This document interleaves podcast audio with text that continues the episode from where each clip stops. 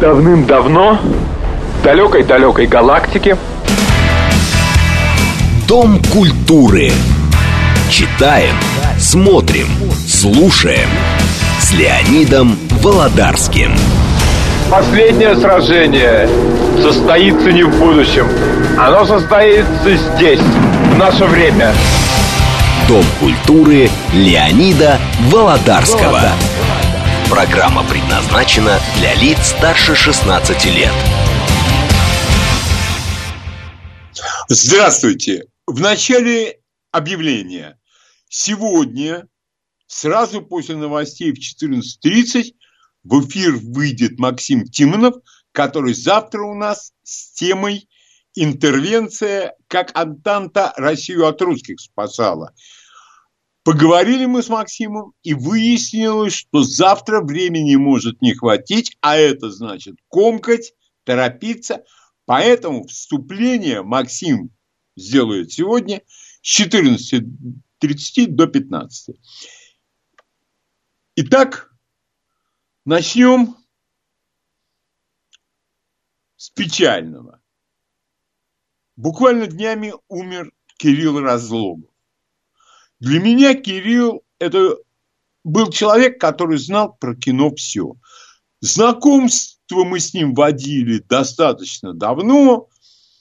Поначалу переводили фильмы на кинофестивалях, а потом Кирилл начал заниматься кино.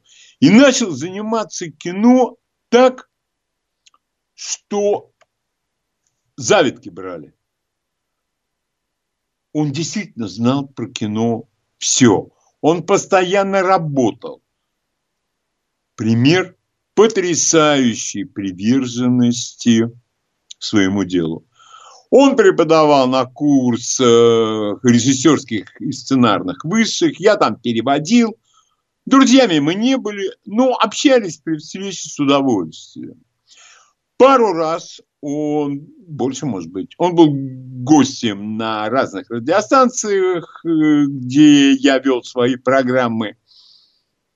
И встреча с ним всегда давала не только новую информацию, а повод для размышлений. И что отличало Кирилла от многих? Он-то человек, как говорили классики, с раннего времени – от новых нынешних, которые говорят, я не приемлю творчество Балабанова, но Кирилл был абсолютно объективен, несмотря на свои политические взгляды, которые у нас с ним диаметрально были разными. Но когда мы с ним разговаривали, политика никогда не всплывала. Потому что прежде всего и зрители его программы на канале «Культура», и люди, которые слушали его лекции, видели в нем человека, который любит кино. И это кино – его жизнь. В нем не было ни капли снобизма, ни капли надменности по отношению к своим собеседникам, которые знали про кино гораздо меньше, чем знал Кирилл. Один, я могу привести два примера. Кирилл был одним из немногих, кто видел первые 20 минут фильма «Река» Алексея Балабанова. Я его спросил, Кирилл, каково же ваше мнение? На что он мне ответил, если бы Балабанов это закончил, это был бы шедевр. Несмотря на надменное отношение, ну, скажем так, людей, которые якобы занимаются кино, с его воззрениями. Практически одно и то же отношение. Это они не приемлют.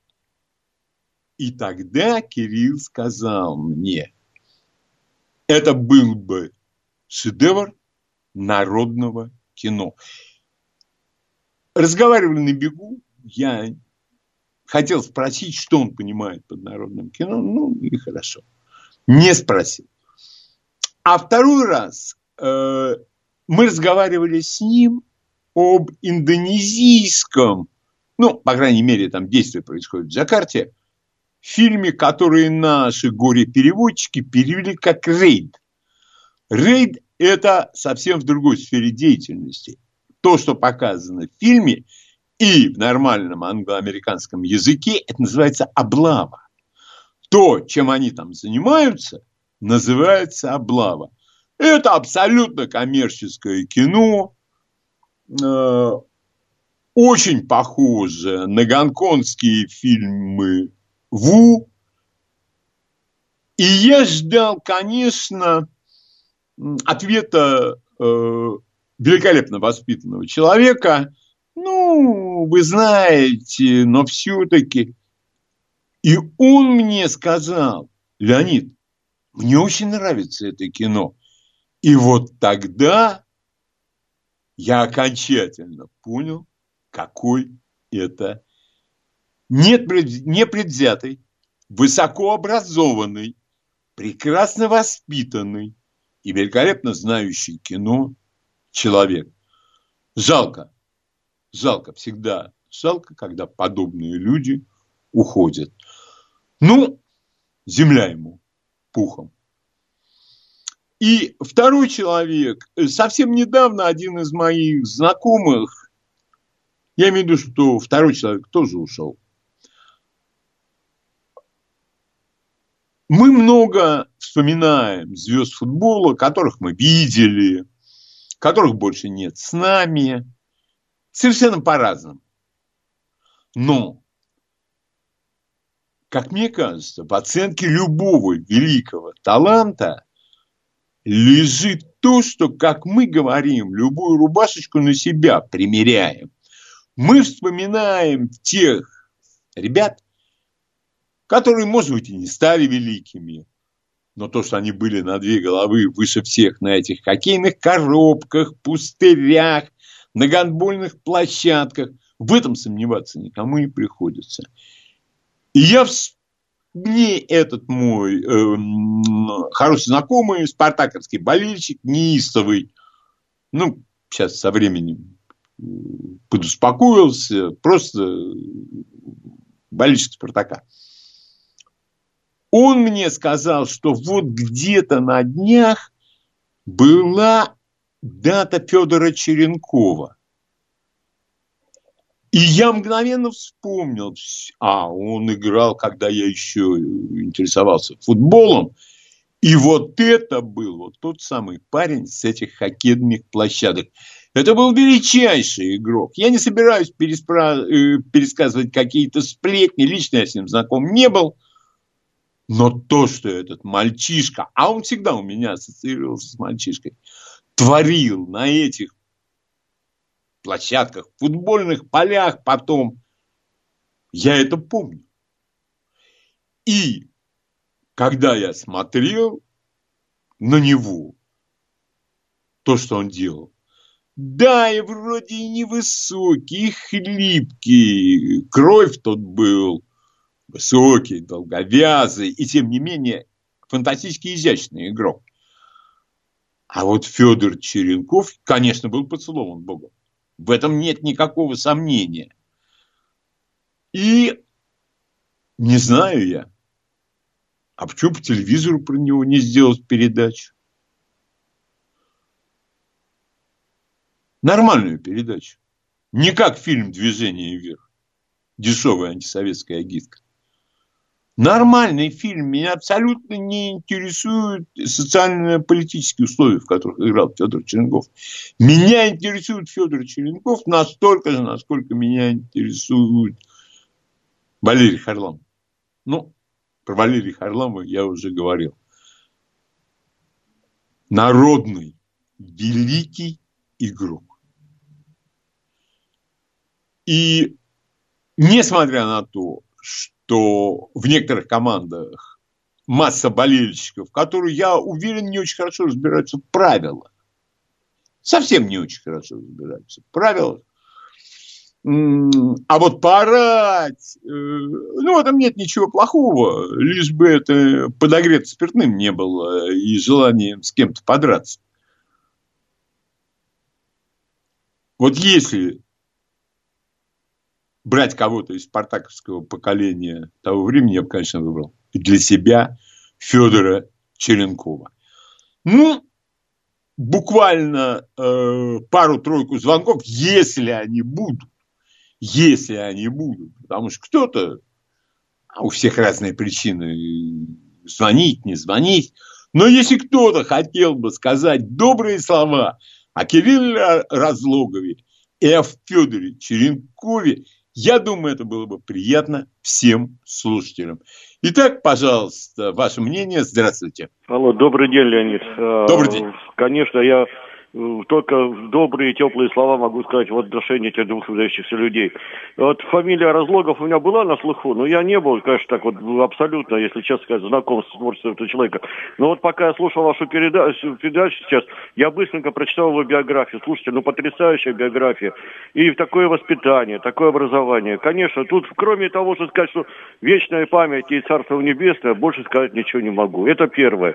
Насчет Черенкова, конечно, конечно, это человек человек эпоха, это символ, и вот э, действительно, понимаете, вот э, эталон для спартаковских футболистов, да и вообще для советского футбола. Да. Великолепнейший был человек, великолепнейший футболист. И вот, вот знаете... И заключение, ради бога, извините, в заключение Пожалуйста. по поводу движения вверх. Я читал рецензию по этому фильму. Модестас Паулаускас, который был капитаном сборной СССР, высказал крайнее возмущение по поводу этого фильма. Сказал, как же так, я был такой коммунист, капи... да. капитан сборной, вы из меня сделали какого-то антисоветчика, как же вам не стыдно? Я просто знаю, что он был до глубины души возмущен этим делом.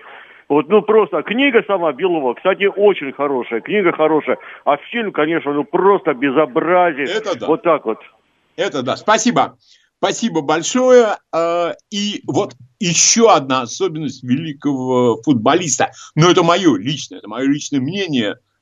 Вот когда ты видишь, или в кинохронике, или, может, иногда жив, живьем, ты видишь человека, который когда-то играл в футбол как бог, такое впечатление, что он сейчас форму наденет, на поле выйдет, может, он не побежит так, как 22-летний парень, хотя наши не бегают.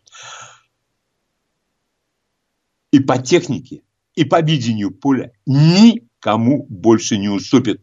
Пожалуйста, ваше мнение, и мы переходим к следующей теме, но она логично вытекает из предыдущей. Здравствуйте. Алло. Да, здравствуйте. Добрый день. Ну, я с вами не совсем согласен. Ну, можно высказать свое мнение? Да высказывайте. Фильм «Движение вверх» мне, например, понравился. Это сколько угодно, только я боюсь. Ничего вы не знаете про тех ребят? Да я все знаю, я очень этим увлекался. И? Ну ладно. И. А по, про Черенкова я хочу сказать следующее. Ну, видите, он в сборной э, не выдерживал нагрузок Лобановского, к сожалению. Это и... еще надо разобраться, правильно ли были эти нагрузки в отношении Черенкова. Это Хорошо. Я, я вам скажу следующее. Если нагрузки были неправильные, вот, допустим, были бы правильные, как вы хотите, то наша бы сборная никогда в Венгрии Этому не победила бы 6-0 на чемпионате мира. Никогда Это бы я в жизни. Не знаю. Спасибо. Спасибо. Все, я выслушал вас. А вторую, значит, я сказал, что от Фильм «Движение вверх». Вот надо будет как-нибудь э, людей, которые все это знали, позвать, и чтобы они рассказали, насколько этот фильм был жив, предвзят. Ну и всякое такое прочее. Конечно, это все при этом фильме. Но это мое личное мнение. А я хочу буквально 2-3 минутки уделить вот Очередной подвиг сборной Российской Федерации по футболу. Я готов принять максимум три звонка. Слушайте, это что такое? Это что? Тренера поменяли? Молодца. Всему коллективу большое мое болельческое спасибо. А почему они играют так же? Мне скажут, те же игроки. А я спрашиваю, а что, других нет?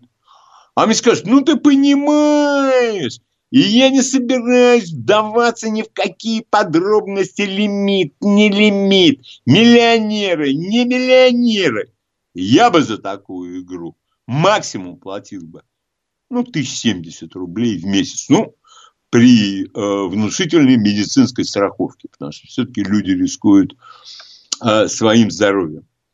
Лю... И вот эти вот, вот эта сборная имеет все шансы попасть на чемпионат мира. А что будет на чемпионате мира-то? Неожиданно будет нам всем счастье? Ну, конечно, нет.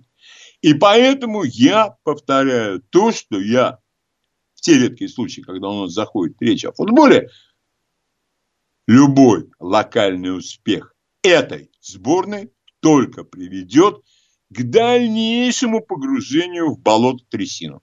И ничего больше не будет. Надо менять систему. Как менять?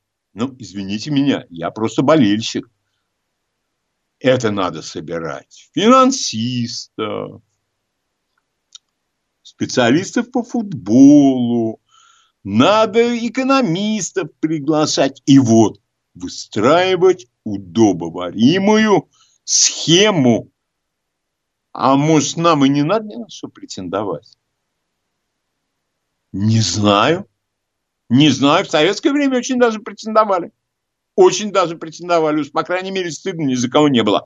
Я принимаю буквально три звонка по этой теме, потому что можно бесконечно смотреть, как течет вода, как горит огонь, и бесконечно можно говорить о футболе и еще на несколько тем. Пожалуйста, ваше мнение. Здравствуйте. Здравствуйте, Леонид. Здравствуйте. Э, Вайс. Ну, на самом деле, я небольшой любитель футбола, как бы дилетант и зевака в этом направлении, но, тем не менее, читал обширную статью, развернутой так называемой аргументированной позиции одного из чиновников, который работал в РФС. На самом деле там все все знают, что нужно делать, как менять инфраструктуру, не менять, менять не только тренеров, как прокладки, в зависимости от конъюнктуры событий, в том числе на радость таких э, болельщиков, как я. А, непосредственно всех устраивает там то положение, что собирают бабло от провайдеров, от тех рекламных промоушенов и всего остального, что касается коммерческой стороны. Как, э, довольно заграничными командировками постоянными. И всем тем mm-hmm. составом команды российской сборной, которая, ну, порой плюет на тех тренеров, которые не могут их поставить в назначенную позицию, как это было с Черчесовым. Черчесов не был там авторитетом, как и Карпин. Спасибо, Вась. Все, все. Спасибо. Этим ребятам, вот этим ребятам, хоть нынешнего тренера сборной Бельгии э, Мартинеса, или если вдруг можно будет связаться через медиумов и контактировать с такими великими тренерами, как Константин Бесков, Альф Рэмзи, Гельмут Шен немецкий. Ничего ни один тренер с ними не сделает. Не надо ля-ля, как говорит просвещенная молодежь. Это будет все именно так. А то, что они все знают, тогда система все равно плохая. Я же говорю о системе, я не собираюсь, как наши футбольные комментаторы, доброго им здоровья, говорить про латералей, про ложные девятки, еще какую-то ересь нести. Пожалуйста, ваше мнение. Здравствуйте. Здравствуйте. Алло, Леонид, да, здравствуйте, деревенский здравствуйте. Леонид, э, я согласен с Вайсом, нет у нас футбола, и вот, знаете, даже вот такое, даже если поменять местами э, нас поставить играть за сбор... наших игроков поставить играть за сборную там Германии, допустим, а немцев поставить в нашу сборную. Вот. Мне кажется, через полгода система наша съест их, и они также будут играть не как они у себя играли, а как у нас они играют. Конечно. Абсолютно ничего у нас не изменится, абсолютно пока, пока это будет э, большой бизнес. Если это не будет бизнеса большого, да, в хорошем смысле слова, а будет игра для народа, для которого этот футбол создан, эта игра создана, я думаю, тогда будет толк. И еще, Леонид, вот правильно вы сказали, посмотреть зарплату, дать им 100 тысяч ребятам, каждому, грубо говоря, и пускай доживают до 13 зарплаты. Дожили до 13 зарплаты. Вот тогда и снимайте сливки. Кто что заработал то, что Правильно. заслужил. Правильно. Вот до тренера. Правильно? Спасибо, вот так и надо согласен. с ними. А так они получают вагон и малую телегу, еще мелочь добавок. И, а зачем рваться? А для чего? А для кого? Для себя? У меня все да? у любимого замечательно. Я согласен. А, Я согласен. А, а вы идите боком. Всем Жизнь удачи. удалась. Спасибо. Жизнь удалась. Машина за там, я не знаю, к примеру, будем говорить, за 400 тысяч долларов есть? Есть. Дом есть? Есть. Все это, кстати, по твердым ценам, я думаю, со скидкой и так далее, и так далее. Вам не говорит совершенно не зависть. Я вообще человек независливый. Но если не будет изменена система, вот так вот мы и будем жить. Если бы у нас была там какой-нибудь процветая или все бы, и не было бы там ни медицина проблемная, ни образование проблемное, ни среднее, ни высшее. Ну да, там получают люди, много получают. Ну, картина совершенно не та. Все, я принимаю последний, ну, может, два звонка по этой теме. Здравствуйте. Алло. Говорите, пожалуйста. Добрый день. Добрый день. Я что хочу сказать. Вот по поводу спорт же профессиональный есть, есть любительский. Вот с появлением профессионального спорта на стране, как бы дух спорта ушел. Потому что то самое главное – деньги. Но это определено деятельностью профессиональных спортсменов. И второе, я считаю, что нужно начинать с подготовки тренеров в институтах, потому что в институте физкультуры нету методик Вы... хороших, которые... Все, спасибо большое. Которые... Я еще раз говорю, я болельщик, и вы болельщик, и все, кто звонили, все болельщики. Мы самые главные. Кстати говоря, я хочу напомнить еще определенным людям, что мы самые главные, потому что мы читатели и зрители. И не надо вот, когда звонят, звонят такой звонок, он неизбежен. А кто вы такой, чтобы критиковать там, ну, дальше фамилия имя следует. Я самый главный, я отвечаю. Я зритель, я болельщик, я читатель. Это все делается для меня. А тут выясняется, что как-то вот и не очень для меня, как-то я хочу смотреть хорошие фильмы, я хочу смотреть хороший футбол, я хочу читать хорошие книги. И вдруг выясняется, что на пути всех моих желаний стоит такое количество препятствий. И огромное количество людей при деле, только дело-то плоховатенькое. Все, последний звонок. Здравствуйте. Алло, еще раз да, здравствуйте, Леонид. Вот я вчера, по-моему, никогда в жизни так не матерился, как смотрел игру. Это просто какая-то катастрофа, Нет. конечно. Это первое. Второе. Леонид, а ведь у нас же не только футбол, у нас вот весь спорт, систему надо менять. Вы посмотрите, у нас с каждым годом на любых вот крупных турнирах... Я согласен. Да, я с вами согласен. И причем... Результаты все хуже, хуже и хуже. Извините, уже заканчивается время, я хочу больше да. сказать напоследок. Накануне мы посмотрели Италия, Испания и Франция, Бельгия. Вот это футбол. Вот это футбол. Меня абсолютно не интересует, сколько эти ребята получают. Они бегают. Пот. Они после травмы встают, морщатся и опять идут играть. Они выполняют свой социальный контракт. А потом Россия, Словакия. В Москве Россия, Словакия. Ладно, об этом я считаю, ничего не будет хорошего. Ничего хорошего не будет, пока не будут внесены кардинальные, радикальные, какие угодно изменения. Новости. Читаем, смотрим, слушаем. Дом культуры Леонида Володарского. Итак, у нас на связи историк Максим Тимонов. Максим, здравствуйте. Добрый день, Леонид. И я еще раз повторяю, завтра, Максим, у нас с 11 до часу, а, интервенция «Как Антанта Россию от русских спасала», и сегодня Максим предваряет свою лекцию, чтобы завтра он никуда не торопился и рассказал нам все об этой интереснейшей теме. Максим, прошу вас.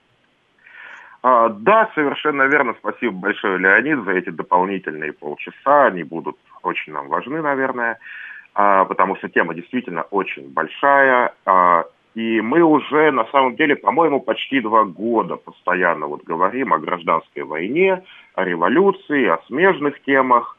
А вот участие э, других государств в этом мы пока еще ни разу толком не коснулись напрямую. Ну, точнее, касаться мы касались и в рассказе про Георгия Лафара, например, э, и в первой части рассказа про Якова Серебрянского, но это было скорее фоном к нашим героям. А, и это совершенно неправильно, конечно, это упущение, и это упущение мы как раз и исправляем сейчас. И вот у нас пришло время адресно поговорить об интервенции.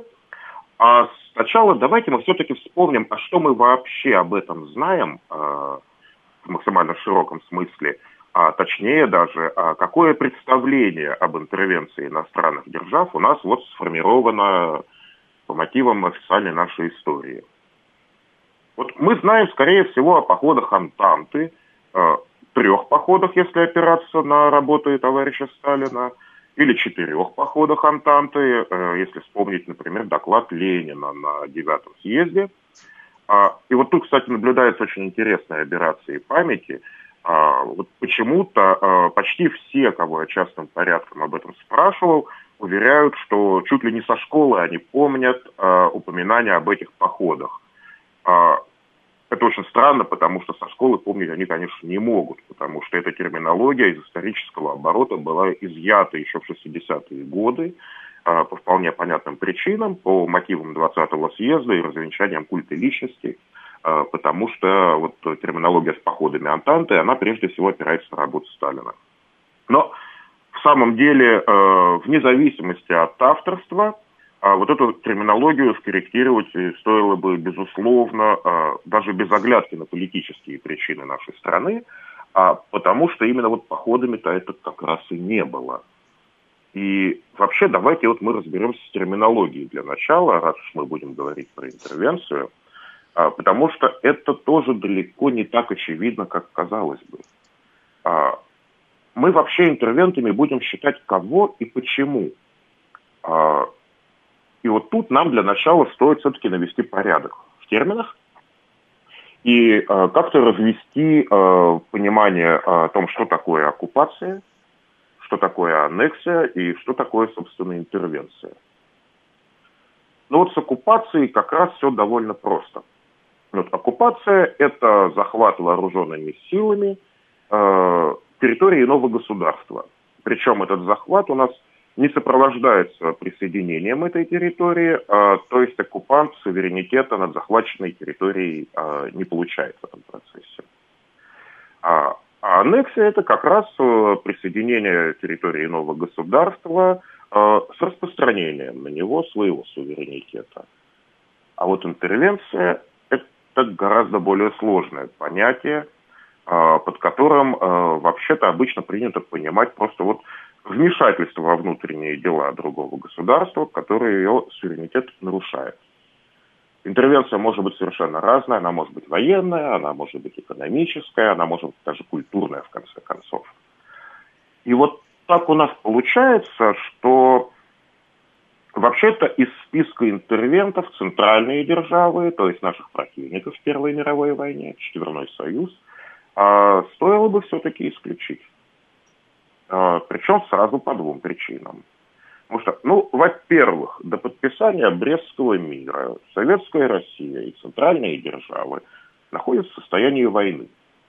А, так что все, что делают германские, австро-венгерские войска на территории Советской России, а, это чистейшей воды оккупация. Ну, мы же не будем сейчас в расчет принимать э, планы германского командования 17 года, которые были посвящены аннексии захваченных территорий и присоединению их к Германии. А, потому что эта аннексия так, в конце концов, естественно, и не произошла. А во-вторых, а, мы же не будем ограничиваться только территорией Советской России, мы будем смотреть на территории бывшей Российской империи в целом. Давайте вспомним, что кое-кто успел еще раньше РСФСР заключить сепаратный мир с Австро-Венгрией и Германией. И тут речь, конечно, об Украинской Народной Республике, о Центральной Раде. Договор этот был э, по старому стилю заключен 27 января 2018 года. Э, во все том же Брест-Литовский, это еще один Брестский мир, о котором у нас знают существенно меньше. А, и значение этого договора для центральных держав переоценить уже было бы крайне трудно. А, просто потому, что теперь а, на службе экономических нужд Германии и Австрии были все ресурсы Украинской Народной Республики, ну а проще говоря, весь юг э, бывшей Российской империи. И поэтому, когда вот спустя четыре дня после заключения этого мира, вот э, этого Брестского мира, украинская делегация обращается к представителям военного командования центральных держав а, за помощью против советских войск, а, им, конечно же, уже никто не откажет. А, и начавшийся прекрасно известный немецкий поход на Украину, который закончился, как мы помним, советско-германским соглашением о прекращении огня и развалом Украины на германскую и австро-венгерскую зону управления, это все-таки даже не оккупация на самом деле как таковая, а, потому что германские войска действуют четко по приглашению украинской стороны а, и исполняют, собственно, по желанию украинской стороны. А, при этом, что характерно, смена власти на Украине, то есть Гетмана Скоропадского на Петлюру, никакого влияния практически на этот процесс не оказала.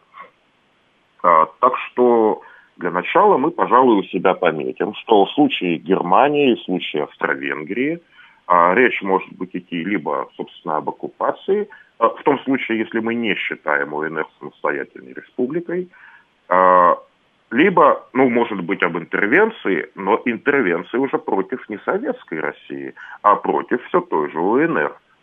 Абсолютно независимой. Э, ну, ну Э, ну как абсолютно? Э, де юре, безусловно, да, провозглашенная В кавычках, Максим. республика, конечно, да. А де-факто, ну, нет УНР территорий, которые не попадают в зону управления либо Германии, либо Австро-Венгрии. Все. А, но в любом случае это был сравнительно недолгий период, потому что уже после Компьенского перемирия, после 11 ноября 18 года, Германия начала вывод войск с бывших имперских территорий, и на этом ее участие в этом процессе, в общем-то, закончилось. А что еще у нас будет в послужном списке у той же Германии и у той же, как ни странно, Турции, союзника Германии? А там будет история с Закавказьем, которая уже менее известна, которая очень часто забывает. А, но и тоже интервенции, вот это я назвать не очень-то готов. Почему? А, потому что э, до этого момента Турция у нас за Кавказе находилась в состоянии велотекущего перемирия с русскими войсками. Э, и перемирие это закончилось тогда, когда у нас вместо Российской империи там образовались закавказские комиссариаты и прочие новообразования, скажем так. Э, если э, слегка утрировать э, и немножко цинично подойти к вопросу, вот на этом моменте Турция э, весьма воспряла и вспомнила, что, ну, вообще-то перемирие у нас тут было с Россией. А по итогам событий 17 года, и особенно Октябрьской революции, и последующего мгновенного появления национальных государств, э, что-то мы России тут не видим. И м, перемирие с вами-то мы не заключали. И турецкие войска очень бодро поперли вперед – известнейшее знаменитое турецкое наступление. Мы о нем частично говорили в первой части э, рассказов про Якова Серебрянского. А, скажите, таким... пожалуйста, Максим, э, вот это германское наступление в Закавказье было кому сдерживать? А, а ну, там наступление-то изначально турецкое, ну, как сдерживать? А, там были части а, свежеобразованных национальных государств, там были части, подчиняющиеся Закавказскому комиссариату, а, но в любом случае а, никакого существенного влияния а, на процессы они не, не оказали, просто потому, что турецкие войска прошли через них довольно-таки играючи, не очень-то сильно заметив, скорее это можно назвать отступлением пополам с паническим бегством. А, если вспомнить еще, что, например, во время той же турецкой интервенции, турецкого вторжения в Азербайджан а, части, некоторые части местной армии радостно переходили на турецкую сторону, в том числе и то, что считалось советским корпусом. Сопротивления особо не, не было. Именно, собственно говоря, именно поэтому же а, именно же, ну вот, ну вот, например, чтобы далеко ходить и не ходить за э, примерами, э, ну вот э, в, том, в том же турецком вторжении в Азербайджан, там была вот третья советская бригада, например. Третья советская бригада практически не участвовала в этих боях, потому что очень быстро ее командир перешел на сторону турок, предав советское тогдашнее правительство – и ту же Шимаху э, турки заняли без боя совершенно. Э, Бичерахов, небезызвестный, который э, командовал правым флангом советских армий и советских войск, э, он просто ушел с фронта и ушел в Дагестан, э, открыв фронт туркам. Э, собственно, именно поэтому у нас в Баку-то и произошел переворот. Э, у нас закончилась там федерация и началась так называемая диктатура Центрокаспия – которая, в общем-то, э, нам более известна по э, истории с 26 бакинскими комиссарами.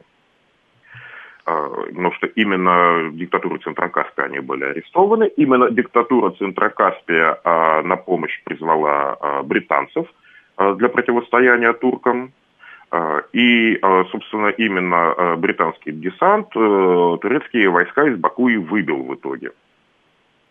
Вот. А в других частях Закавказья происходила сходная история, а, потому что точно так же, по тем же соображениям, уже Грузинский национальный совет меньшевистского правительства Грузии а, просил покровительства у Германии, чтобы избежать полной турецкой оккупации. Германия, безусловно, любезно согласилась это, правительство, это, это покровительство оказать. А, и немецкий отряд э, был введен, в общем-то, и в саму Грузию, и непосредственно в Тифлис. А, это было сделать им довольно просто, потому что мы, как поняли, к этому времени Германия продолжает прекрасно себя чувствовать на территории Украинской Народной Республики. А, поэтому перебросить из Крыма войска в поте э, сначала морем, перебросить по железной дороге, э, это довольно-таки было не затруднительно. А в результате у нас получилось что? А в результате у нас э, Грузия выходит из Федерации народов Закавказья, провозглашается Грузинская Демократическая Республика, которая мгновенно признается Германией, э, мгновенно подписывается ряд договоров. Э, на кой черт это нужно немцам?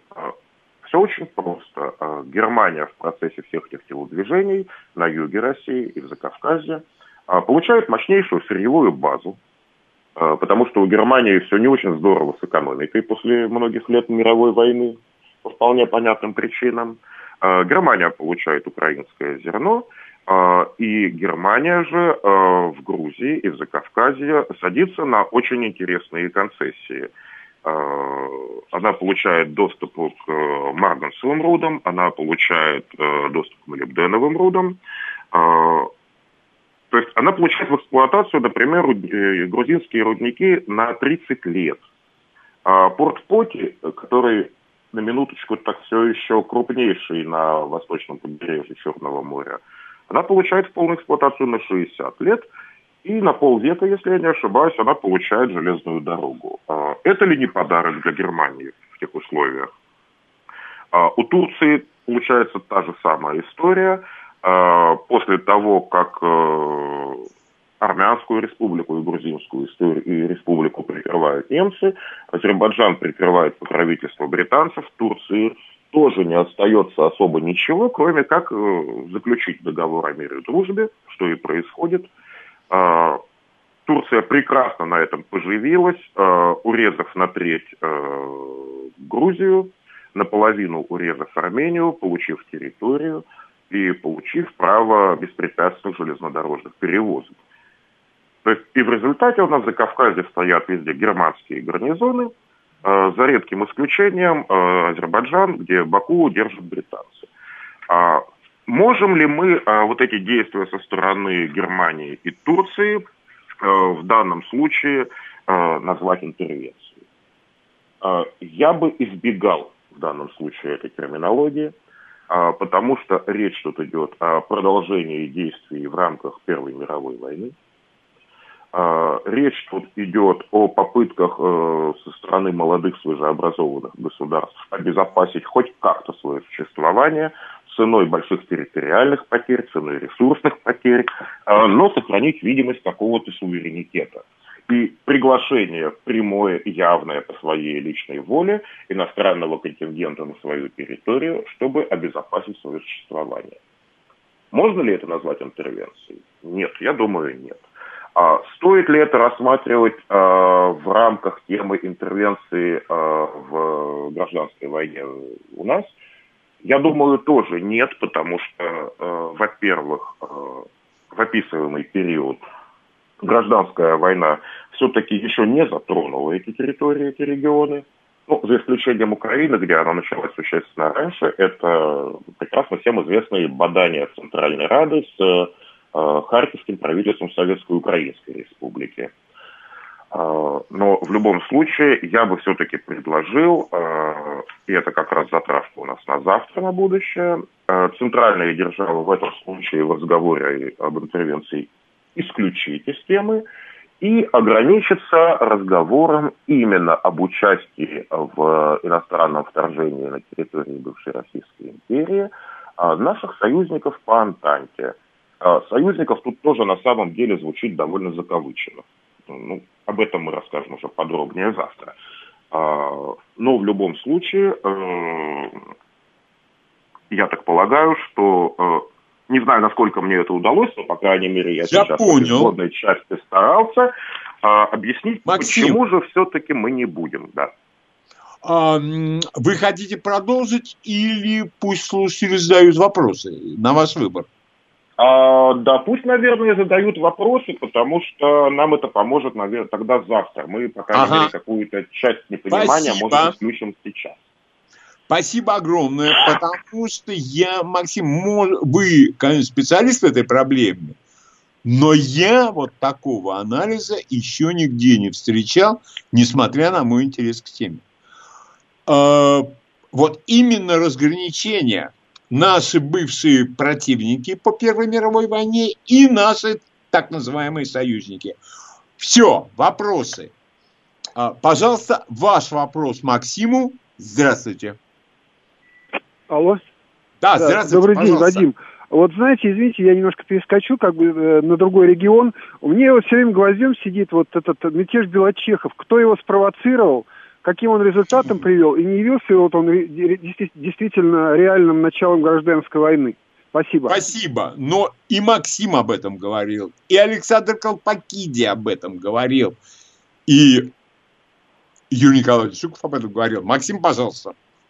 А, на самом деле вопрос-то хороший, но а, это из разряда так называемых глобальных вопросов. Если на него отвечать подробно, вот мы как раз все то время до завтрашнего эфира и будем на него отвечать.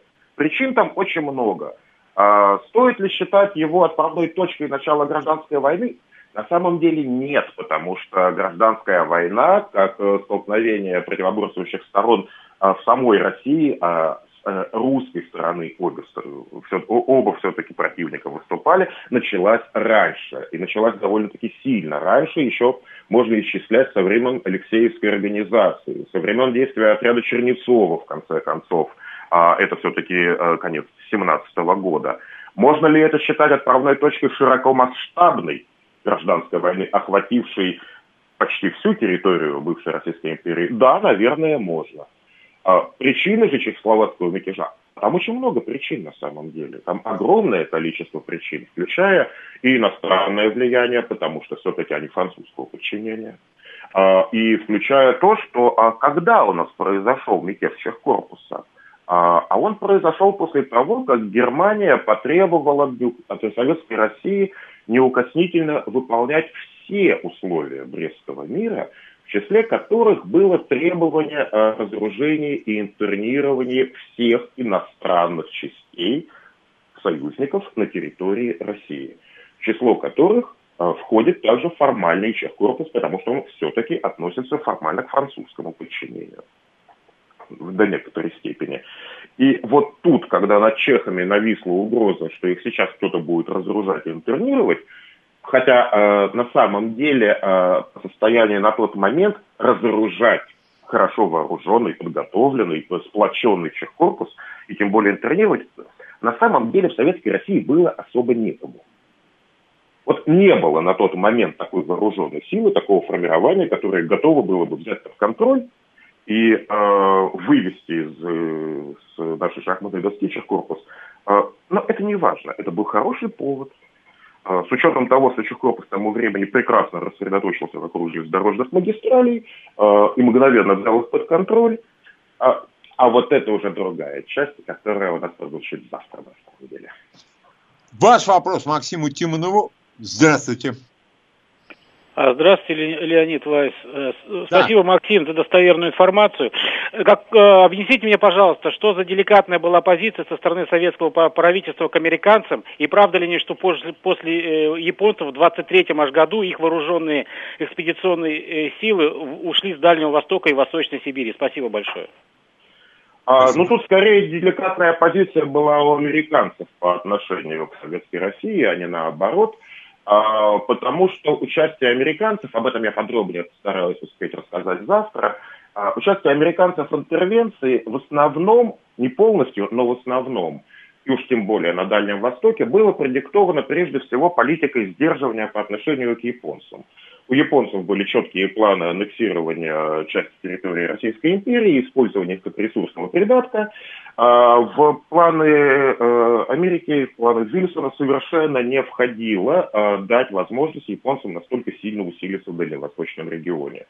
Поэтому на Дальнем Востоке они скорее балансировали с собой японский контингент.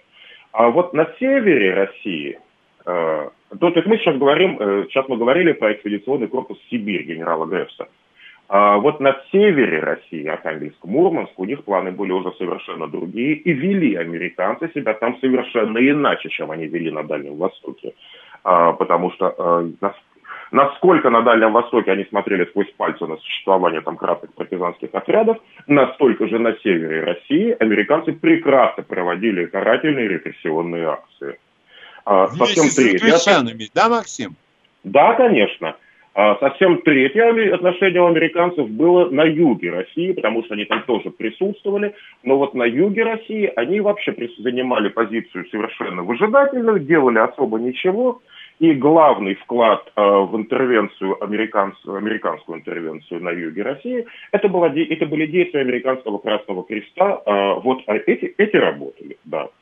Mm-hmm. А, что же касается политической окраски, вот как раз американцы были единственными из участников интервенции в Россию, э, которые э, в политической окраске как таковой толком особо не имели, потому что, э, во-первых, они не очень представляют, что происходит в Европе. Максим, Они... у нас сейчас новости. Завтра подключайтесь к радиостанции «Говорит Москва» в 11 часов. Да, и Максим конечно. расскажет про интервенцию во время гражданской войны Новости? Давным-давно, в далекой-далекой галактике. Дом культуры. Читаем, смотрим, слушаем. С Леонидом Володарским.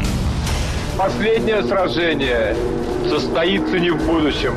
Оно состоится здесь, в наше время. Дом культуры Леонида Володарского. Володарского. Программа предназначена для лиц старше 16 лет. Жил я себе и жил своей жизнью. Читал, кино смотрел, с друзьями общался. И так и не узнал, что рядом со мной, с моей безмятежной жизнью, в последнее время произошла самая настоящая катастрофа. Что это за катастрофа? Я не состою ни в одной социальной сети. Я не буду перечислять причины, почему, но некоторые мои друзья и хорошие знакомые состоят, но они состоят в сообществах по интересам. Например, классическая музыка, балет и опера. Понимаю. А, я уверен, что Вячеслав Лен достаточно частый гость на нашей радиостанции, коллекционер и реставратор уникальных автомобилей и военной техники, тоже состоит в подобном сообществе. Но это сообщество, с моей точки зрения, профессиональное. И тут мне говорят, что вот эти вот экзальтированные особи, которые встать с постели не могут, не выложив в это в свою, выложив, я имею в виду фотографии, в свою социальную сеть, Выход на улицу – это повод для того, чтобы показать, в каких туфлях или, я не знаю, в штанах, все зависит от пола, персонаж появился на улице, а вот и машинка, она тоже.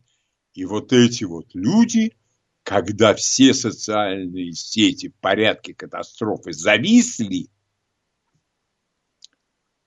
они начали делиться своими тонкими чувствами, которые мне, я сразу хочу предупредить, недоступны. Боже мой, я не понимаю, как я смогла, как я смог пережить этот коллапс. Э, здесь я немного отвлекусь. Э, был, я не буду, опять без названий, поверьте, на слово поверьте, был один ресурс. И как-то там удалось собрать, ну, неплохих журналистов. Знаете, теперь это помойка, и по качеству это ниже, не то что плинтуса, а фундамента. Чувствует такая фраза? Это репрезентирует, опять же я перехожу на язык передовой молодежи, а так можно было? В мое время так нельзя было говорить. А сейчас самое время. Хоть за умного прослыть. Обязательно. С социальных сетей. Великолепный глагол репрезентировать. Не представить, а репрезентировать. Рестрикции. Не ограничения, а рестрикции. Но я отвлекся. И вывод из моих наблюдений и из той информации, которую я получил от своих друзей и знакомых, он весьма печален. Огромное количество людей, которые выставляют свою жизнь на показ, а может ты выставишь на показ платье, которое сшила сама, а ты, может быть, выставишь на показ не свой парадный выход к метро, а то, как ты починил какой-то, я не знаю, ну, кресло сам сделал и перетянул. Ну, скрипя сердце я могу это представить себе. Так вот, огромное количество людей, они без этих социальных сетей не могут жить. То есть, если они свои тонкие чувства, я повторяюсь, эмоции, и всякая прочая мерехлюндия, как писали русские классики, не выставят в социальные сети, и жизни, значит, никакой нет. И это действительно достаточно печально. А мои студенты, я им запрещаю пользоваться телефонами на занятиях, ну, в силу специфики того, что я преподаю, а, они пишут, должны писать все от руки, записывать от руки. У меня иногда возникает впечатление, что будучи лишены телефонных сетей и, э, я имею в виду мобильных сетей, и социальных сетей, у них ломка. Им физически неудобно продолжать жизнь именно в таком темпе. Интересно, а какое представление у вас? Насколько вы зависите от социальных сетей? Или я ошибаюсь, мои наблюдения не соответствуют действительности, и не надо мне только предъявлять э, аргумент, ну, это же прогресс, а может наоборот, прогресс не всегда хорош. Прогресс вот в этом виде, когда человек становится зависим, а зависимость всегда плоха. Будь то это зависимость от спортзала, как его сейчас поэтично называют, фитнес, или это зависимость от какой-то еды, я в этом не вижу абсолютно ничего хорошего. И именно поэтому я решил выставить вот этот вот вопрос на обсуждение. А, мне очень интересны ваши впечатления, потому что они то ли опровергнут мои предположения, то ли наоборот укрепят их. А, и, пожалуйста, слово слушателям нашей радиостанции. Пожалуйста, ваши впечатления. Здравствуйте. Добрый день. Спасибо за эфир, Павел Евгеньевич Подмосковье. Я очень удивлен, что дети даже не могут умножать столбик. А самый прикол, 2 плюс 2 умножить на 2, сколько будет? Угу. Но да, это крик души, я понимаю, но на мой вопрос ответ не последовал. Пожалуйста, э, ваши впечатления. Для этого не обязательно быть самому в соцсетях. Вполне возможно, и я уверен, у вас есть друзья, знакомые, которые там. Ваше мнение? А, добрый день, Леонид и Георгий. А, Леонид, Добрый вот с, с высоты нашего возраста с вами, ну, примерно, наверное, одинаково, может быть. Я, я с вами совершенно согласен. Вот ваша четкая вот э, формулировка, вот э, это зависимость и ломка, это ужас просто. Я приведу конкретный пример, вот продолжу предыдущего товарища. Вы знаете, вот выпускник института, вот я с ним пришлось общаться, ну, по профессиональной. Я говорю, ну, вот 400 раздели на 20. Он сразу раз за телефон. Я говорю, ты что делаешь, инженер? Вот представляете? Это кошмар. Ну, ну, э, с дипломом человек. Ну, Я понимаю. Ну, без, вот. И вы знаете, вот э, совершенно соглашусь с вами еще в чем. Ну, все, как же не согласиться, если это так и есть? А, что, ну, они не могут без... Не всякий прогресс это прогресс, это регресс и в большей части, честно говоря. Вот помните, у нас пластиком, как восхищали в свое время? Пластик, да это же прогресс, это прогресс. А сейчас, извините за грубость, мой французский засрали всю планету и что? И что теперь делать? И неизвестно, да. когда это все еще рассосется, океаны и прочее. Спасибо большое. А ваше мнение, пожалуйста. Здравствуйте. Здравствуйте, меня Анна зовут. Очень приятно. Ну, в зависимости, я попала только один раз. Мне ребята подарили часы, которые показывают, в частности, давление. mm И вот к тому я стала постоянно смотреть, какое у меня давление. Через три дня я их сняла и думаю, все, хватит. Ну, постоянно. Но меня другое удивляет. Вот посмотрите, люди выкладывают о себе все там в Инстаграме, ВКонтакте, черт где. Вот есть какие сети, вот они все о себе пишут и все фотографии выкладывают. И наши правнуки такие же. А потом говорят, нет, мы не хотим, чтобы стояли видеокамеры. Мы не хотим, чтобы государство за нами следило. Ребят, что за вами следить? У вас всех айфон. Спасибо. Спасибо, Анна, большое. А я бы вот что добавил. Люди заламывают руки, издают э, визг сожаления, такой глухой, а меня начинают мучить э, вопросы. А вопросы мои весьма и весьма просты. А вы не пробовали посмотреть какой-нибудь фильм, пока отключены социальные сети? А вы не пробовали, ну, цинизм мой не имеет края, может, почитать чего? А может быть поговорить э, со своим другом, с которым вы не разговаривали уже несколько месяцев. Ну, сами понимаете, дела, жизнь, она состоит из быта. Не пробовали? И что? Я всегда, вот если я что-то делаю, это должно пойти мне на пользу, я должен от этого что-то получить, я разговариваю со своими друзьями, мы смеемся, все хорошо. Я читаю книгу, я одновременно могу курить сигару, я получаю от этого удовольствие, но уж от чтения книги. Чем может с этим сравниться? А мне начинают говорить, что без социальных сетей жизни нет никакой. А разве это жизнь, если нельзя без социальных сетей? Ваше мнение? Здравствуйте. Здравствуйте. Ваше мнение, пожалуйста.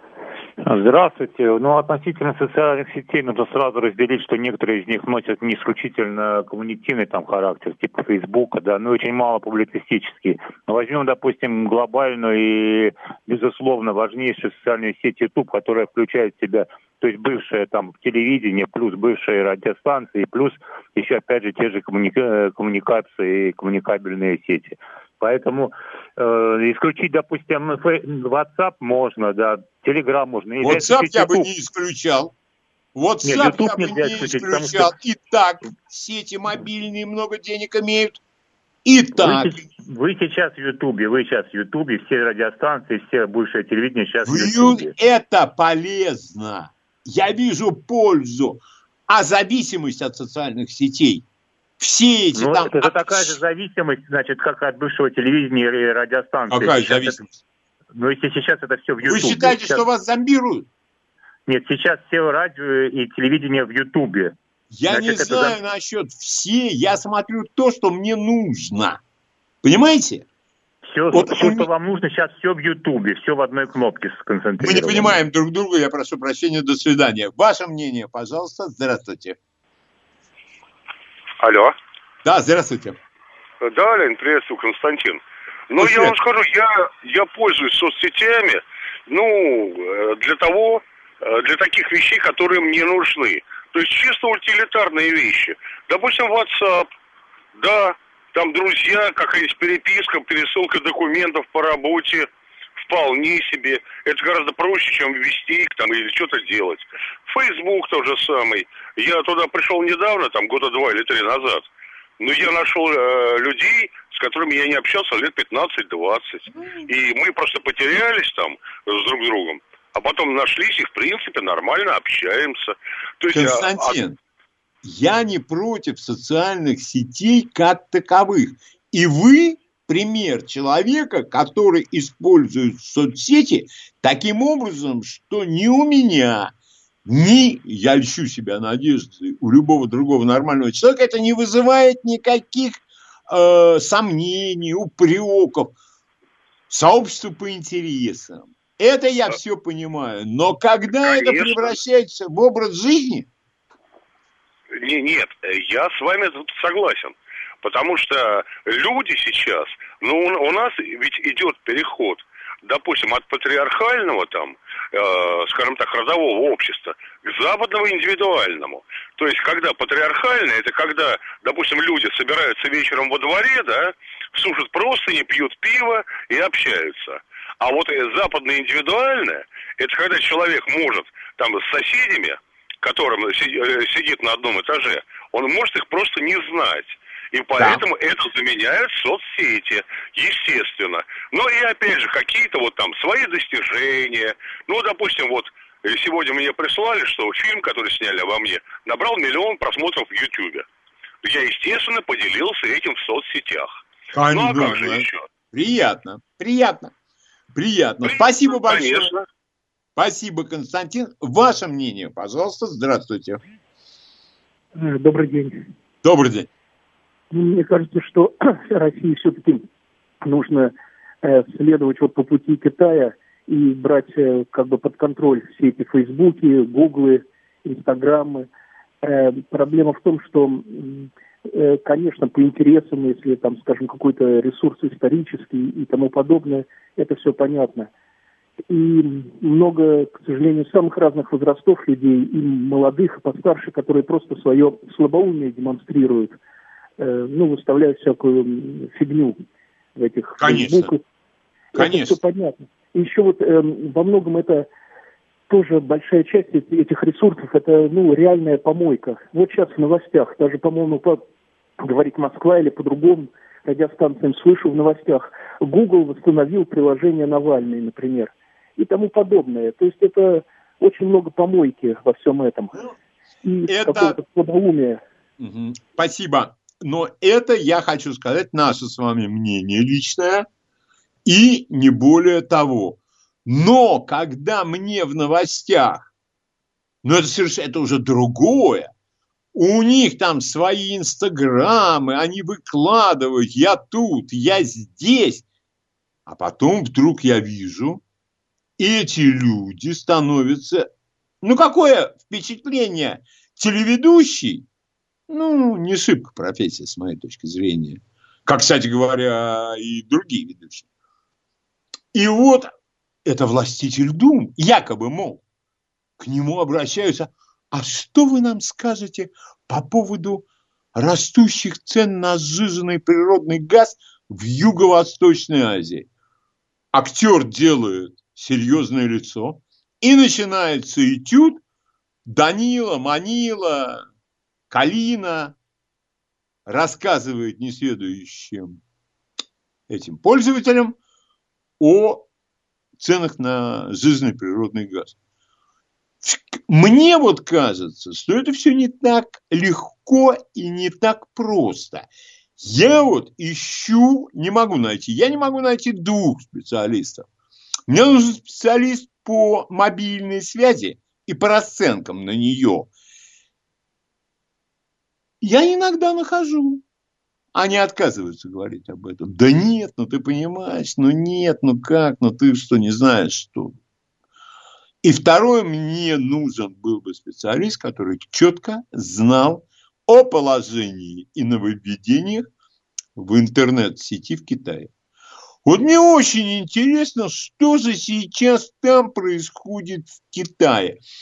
Мое мнение простое. Мы, мы живем в такое время, когда безопасность превыше всего. Безопасность стоит денег. За это надо платить. В том числе и отказом от некоторых свобод. Настоящих или так называемых. Так что пока не могу найти вот таких специалистов. То есть есть люди, я уверен, они в курсе, но какие-то у них рабочие обстоятельства, они отказываются делиться своими специфическими знаниями. Пожалуйста, ваше мнение. Здравствуйте. Алло. Да, здравствуйте. А, Леонид, здравствуйте, Роман Москва. Очень приятно. А, а, вы по поводу еще соцсетей, правильно говорим, да? Да, да, мы пока про соцсети, ага. да. Леонид, вы знаете, я считаю, что с этим надо что-то делать срочно, и причем не только России, а вообще всему миру. Потому что где это было видно, чтобы какая-то частная компания могла заблокировать аккаунт президента Америки, того же самого Трампа? Абсолютно это, согласен. Что-что? Абсолютно согласен. Потому что это, это, это, это выходит всякие границы, переходит. Потому что не может частная компания блокировать э, даже вот первое лицо государства, неважно какого. Вот, и поэтому с этим надо делать что-то именно на мировом уровне. Там вплоть ли чуть ли не до того, чтобы э, передать все соцсети, я не, не беру отдельную какую-то, а вот все массовые вот такие вот, чуть ли не под контроль ООН. Ну, это уже юристы должны обсуждать. То есть это дело не одного дня, не одного месяца, явно совершенно. Да, естественно, конечно, это а не одного все время, там человек э, возглавляет какое-то финансовое учреждение, и он тоже теперь специалист во всем. И мальчик какой-то с видом, э, как я так себе представляю, по древней России, ходили скоморохи, вот они с собой таких водили на посмешище какие-то миллионы подписчиков. А что эти миллионы подписчиков могут от этих недорослей э, получить? Что можно ничего не делать и получать за это много денег. Да, Немного таких будет. Но все то, что они могли бы сейчас сделать, эти мальчики и девочки, они этого не делают.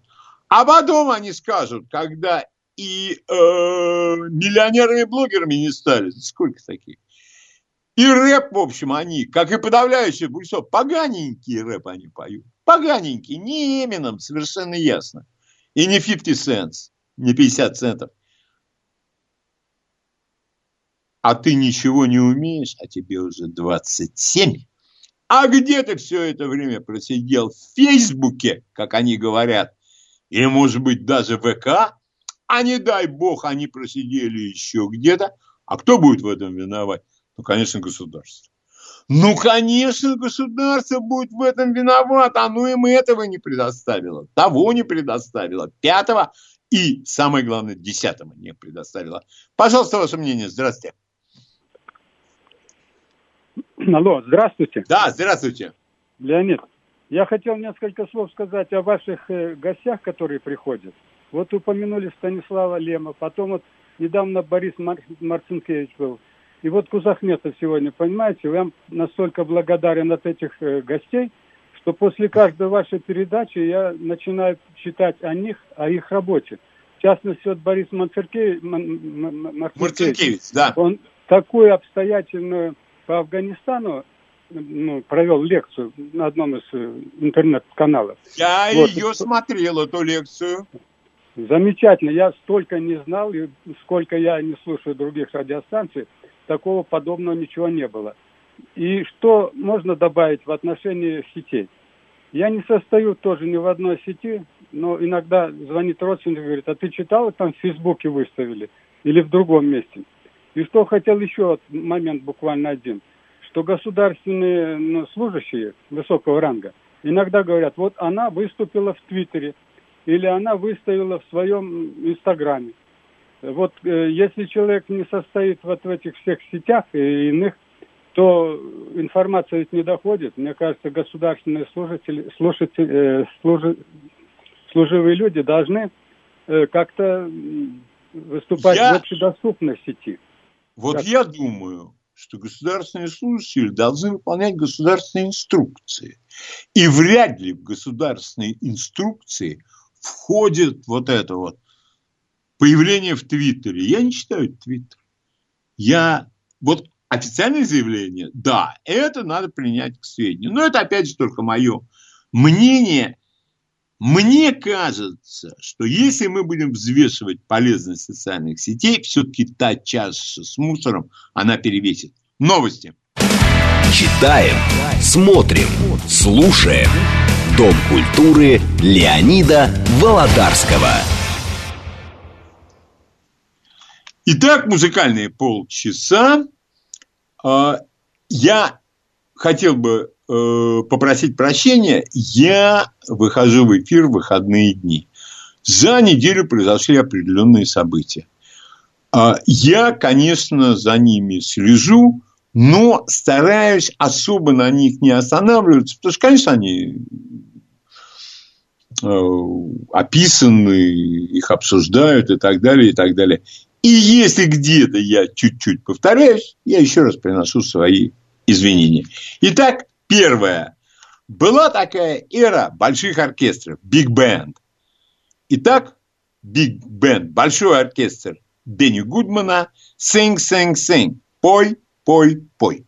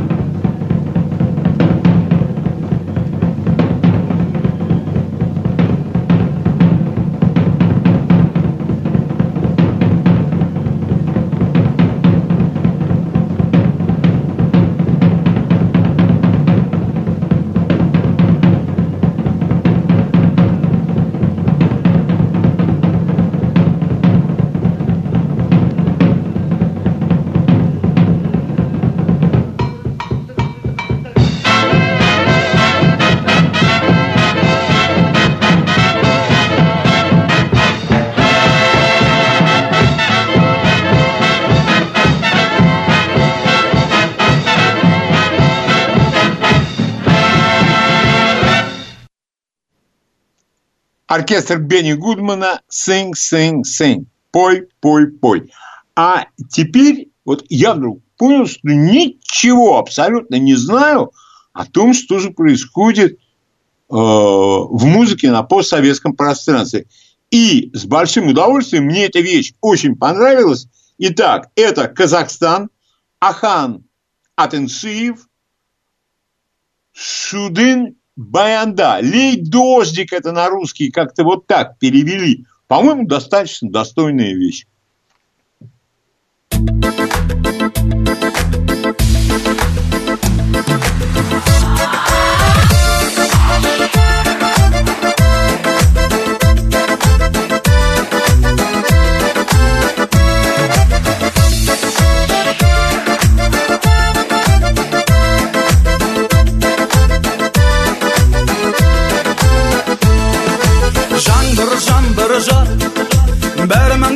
қалмайды сол үрім сәт есімде қалмайды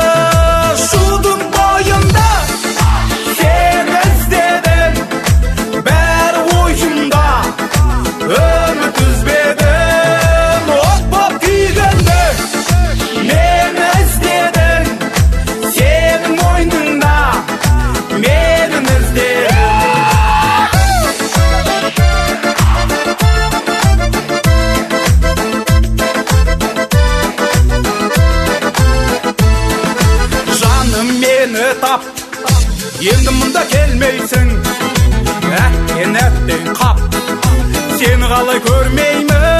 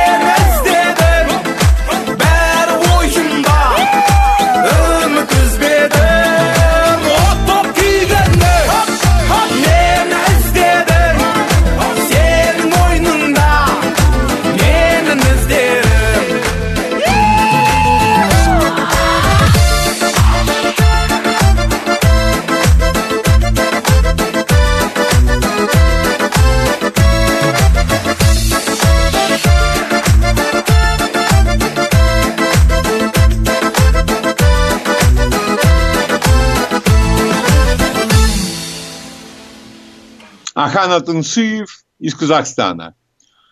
А дальше у нас известная очень, я не знаю, насколько она у нас в Италии так очень, Мина и Адриано Челентано, который ни в каких представлениях не нуждается.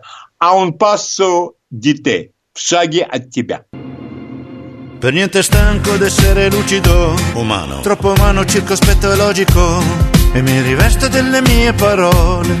E il tuo silenzio quasi mi commuove, sì, ma perché il cuore è poco intelligente. Ne avrei da dire ma non dico niente, sei già un passo da me. Vorresti dirmi che mi inganno se mi sento libero? Illuso. E che l'amore mette il cuore in trappola? Sarà un miraggio vecchio come il mondo A galleggiare e poi lasciarsi andare a fondo Non è poi così indecente E ragionare meglio luci spente Se ad un passo da me E poi, e poi, e poi, e poi E poi ti fermi, ritratti, riaccendi una nuova teoria, non ne posso più. E faccio finta di capire, e faccio finta di dormire. Mio Dio che noia, ho bisogno di un drink che mi tiri su. Ma il peggio è che ho bisogno di te, delle tue mani che contar.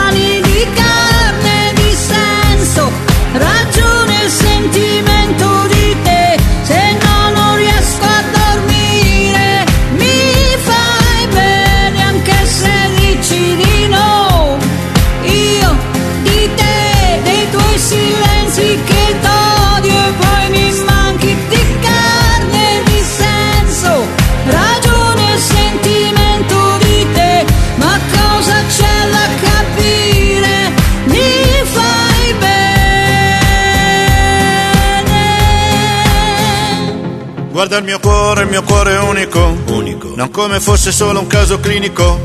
Lascia che il sole sciolga un poco il gelo e che riscaldi un po' il mio cuore sotto zero, fermo dietro la tua lente. E ti ripeto, calma, sii paziente, sei già un passo da me. Amica mia, non negherai che in pratica Ci siamo. L'amore è solo una questione chimica, un espediente dell'evoluzione. Un compromesso fra il dovere e la passione. Certo sei così attraente. Il tuo profumo nebbia la mia mente. Sei ad un passo da me. E poi, e poi, e poi, e poi. Poi da un tratto t'arrendi, sorridi, mi senti, oddio, non ci speravo più. Non c'è più niente da capire. Non c'è più niente da chiarire. Spengo la luce, restiamo in silenzio, ti sfioro e tu. Oh.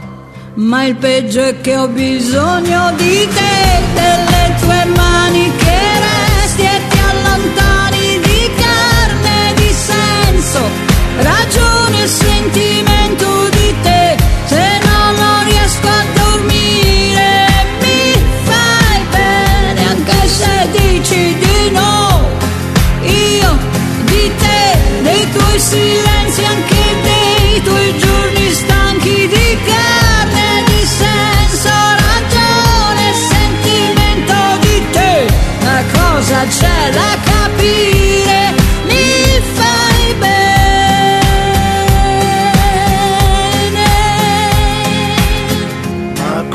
c'è da capire? Mi fai bene. Ma cosa c'è da capire?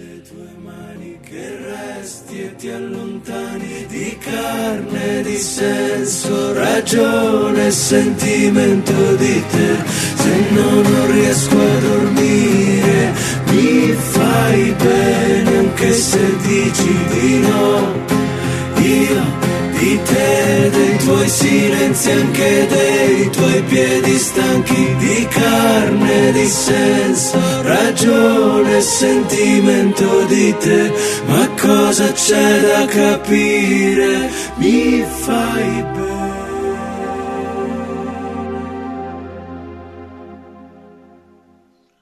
Итак, Мина и Адриано Челентано в шаге от тебя.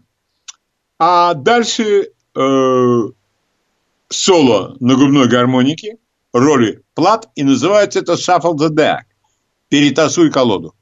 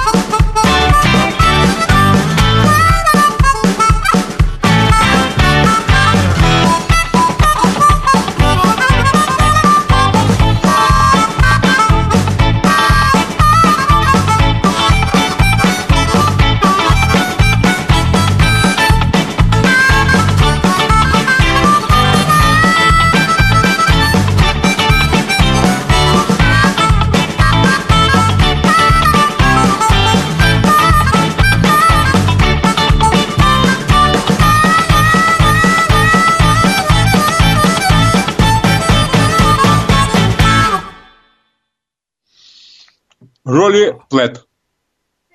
Губная гармошка, перетасуй колоду. А теперь Луи Армстронг, классическая джазовая вещь St. James Infirmary. Лазарет Святого Джеймса.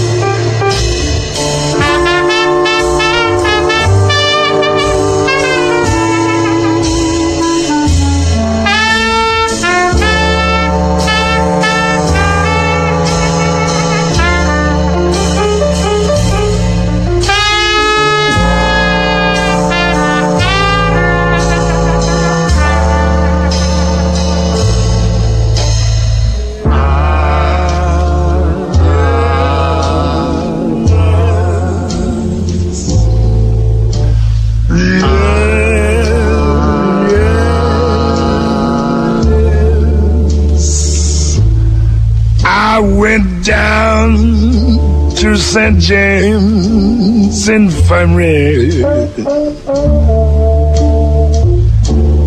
Saw my baby there. She was stretched out on a long white table. So cold, so sweet, so fair. Let her go. God bless her. Wherever she may be, she can search this wide world over. But she'll never find a sweet man like me. bragging. When I die, bury me in straight lace shoes and a box bag suit, double breasted. Put a twenty dollar gold piece on my watch chain. Yeah so the boys will know that I died standing pat.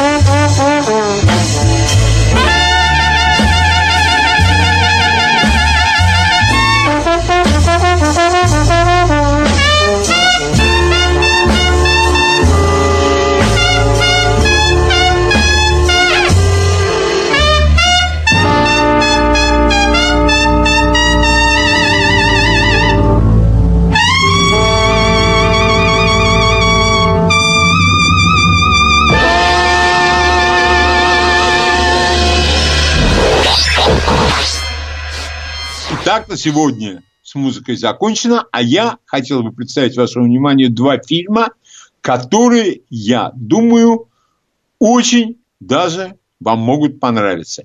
Первое – это американская Мэри Поппинс. Сделала это студию Уолта Диснея. 1964 года э, в главной роли Джулию Эндрюс. Я боюсь, что и у нас ее вообще мало кто знает. И зря. И зря. Я даже не буду вам описывать. Единственное, что я скажу, такого естественного включения мультипликации в художественный фильм даже нет, кто подставил кролика Роджера, на мой взгляд. И вот это вот фильм абсолютно для семейного просмотра. Попробовал на себе, младшему поколению очень даже понравилось. И признались, что больше, чем советский вариант, который они видели раньше. Ничего плохого про советский вариант я не могу сказать, но вот Мэри Поппинс, американская, диснеевская, мне нравится гораздо, гораздо больше. И плюс к этому, это еще и мюзикл, и качество музыкальных номеров на самом высоком уровне. Второй фильм 1981 года режиссер Лоуренс Кэсден. Называется он «Жар тела». В главных ролях первый раз в звездном качестве в главной роли появилась Кэтлин Тернер. И главная мужская роль – это Вильям Херт.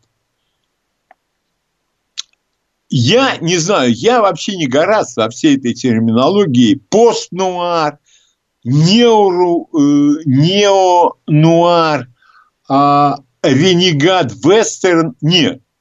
Как говорил персонаж Ильфа и Петрова, мы академиев не кончали. А то, что это совершенно потрясающий черный детектив, ну, скажу с элементами эротики. Но эротика такая, она сделана с таким вкусом и так к месту в этом прекрасном фильме.